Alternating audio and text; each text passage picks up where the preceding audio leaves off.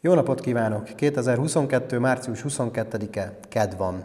Ez itt a Martonvásár Info hírpercek a Martonvásár Horváth Bálint csatornán. A műsorok megnézhetők YouTube-on, meghallgathatók podcastben a Spotify-on és elérhetők a Facebook felületeinken, valamint az Insta csatornámon is. Horváth Bálint vagyok.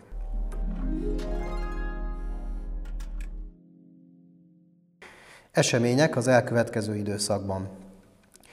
Március 24-től 27-ig, csütörtöktől vasárnapig színpompás virágszőnyeg vezetett tematikus élményséták a Brunswick Parkban. Március 25-én pénteken 9-től 18 óráig aszfalt rajzverseny a Víz Világnapja alkalmából a BBK rendezvény udvarán. A szervezők minden gyermeket várnak nagy szeretettel.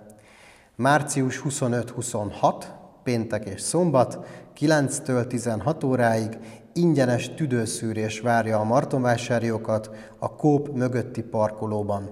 Pontos információkért látogassanak el a városi Facebook oldalra, vagy a martonvásár.hu weboldalunkra. Március 26-án szombaton színes programokkal várjuk a helyieket, a gyermekeseket. 7-től 17 óráig termelői piac és kézműves vásár a BBK rendezvény udvarán, ahonnan bárki hazavihet egy megyfa csemetét, hogy otthon saját kertjében elültethesse azt. 9.30-tól piac és program, kézműves foglalkozás és nyuszis tábla játékok várják a gyerekeket.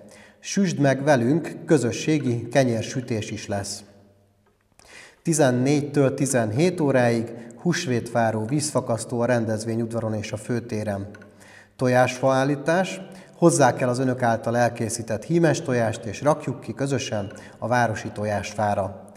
Papírhajó hajtogatás, majd papírhajó verseny. 15 órakor megnyitjuk a főtéren található szikla csobogót, melyen a kishajókat le lehet majd úsztatni. Minden versenyző ajándékot kap.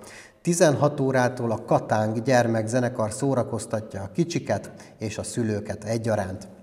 Március 26-án, 27-én, tehát szombaton és vasárnap családi gasztrofoglalkozás az Agroverzumban. A pontos időpontokért keressék fel az Agroverzum weboldalát. Kiemelt hírek röviden. Támogatjuk az iskolákat. A Beethoven ösztöndíjra idén több mint 7 millió forintot biztosít a képviselőtestület, melyből a Beethoven általános iskola és a művészeti iskola pedagógusai részesülnek. A Beethoven Alapítvány 2,3 millió forint támogatást kapott, hogy az iskolaépületben médiatermet tudjanak kialakítani, valamint több tanterem új festést kaphasson. A Martonásári Polgári Összefogás Egyesület pályázott az iskolaudvar fejlesztésére, ezt a pályázatot megnyerte. A támogatás összege 10 millió forint, az önkormányzat hozzátette az önerőt, így a projekt 13 millió 450 ezer forint. Így összesen most támogatásból és saját forrásból körülbelül 22 millió 750 ezer forintot költünk az önkormányzati épületekben működő iskolákra és az ott dolgozókra. A mai napon bejelentésre került a bevásárló udvar projekt elindulása, lánykori nevén a TS udvar projekt.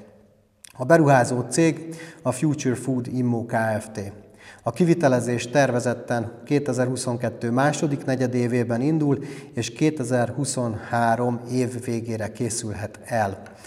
A projekt tartalma három darab 400 négyzetméteres üzlet, az önkormányzati szolgáltatóház bővítése élelmiszerbolt kialakításával nem titok a Spár érkezik hozzánk. További két épület létrehozása Rossmann drogéria és a Pepco ruha és vegyesáru üzlet számára. A két üzlet fölött összesen 10 bérlakás kialakítása, 64 parkoló megépítése. Továbbá a budai négyes számú önkormányzati ingatlanon 20 parkoló megvalósítása. Ez is egy nagyon régen várt projekt. A látványterveket az ingatlannál kitett Molinón vagy a Facebookon is megnézhetik.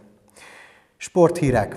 Martonvásár felnőtt futball csapata két vereség után vasárnap győzelmet aratott itthon, ezúton is gratulálunk, Martonvásár Renyink 3-1.